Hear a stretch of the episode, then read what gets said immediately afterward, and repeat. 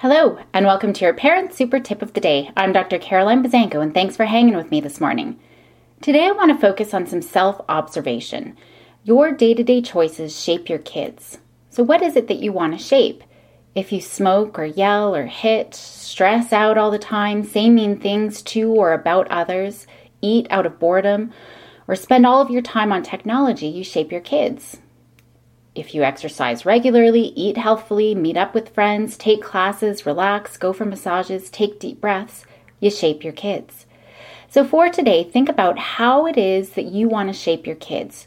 What do you want them to see? Do you want them to learn that self care is important? Then model self care. Do you want them to learn how to work hard, always putting forth their best effort? Work hard without complaints, put, putting forth your best effort. If there are complaints, do you want them to learn how to complain or how to problem solve? Then model that. Think about what it is you want to shape and start modeling. Have an awesome day and go make happy happen.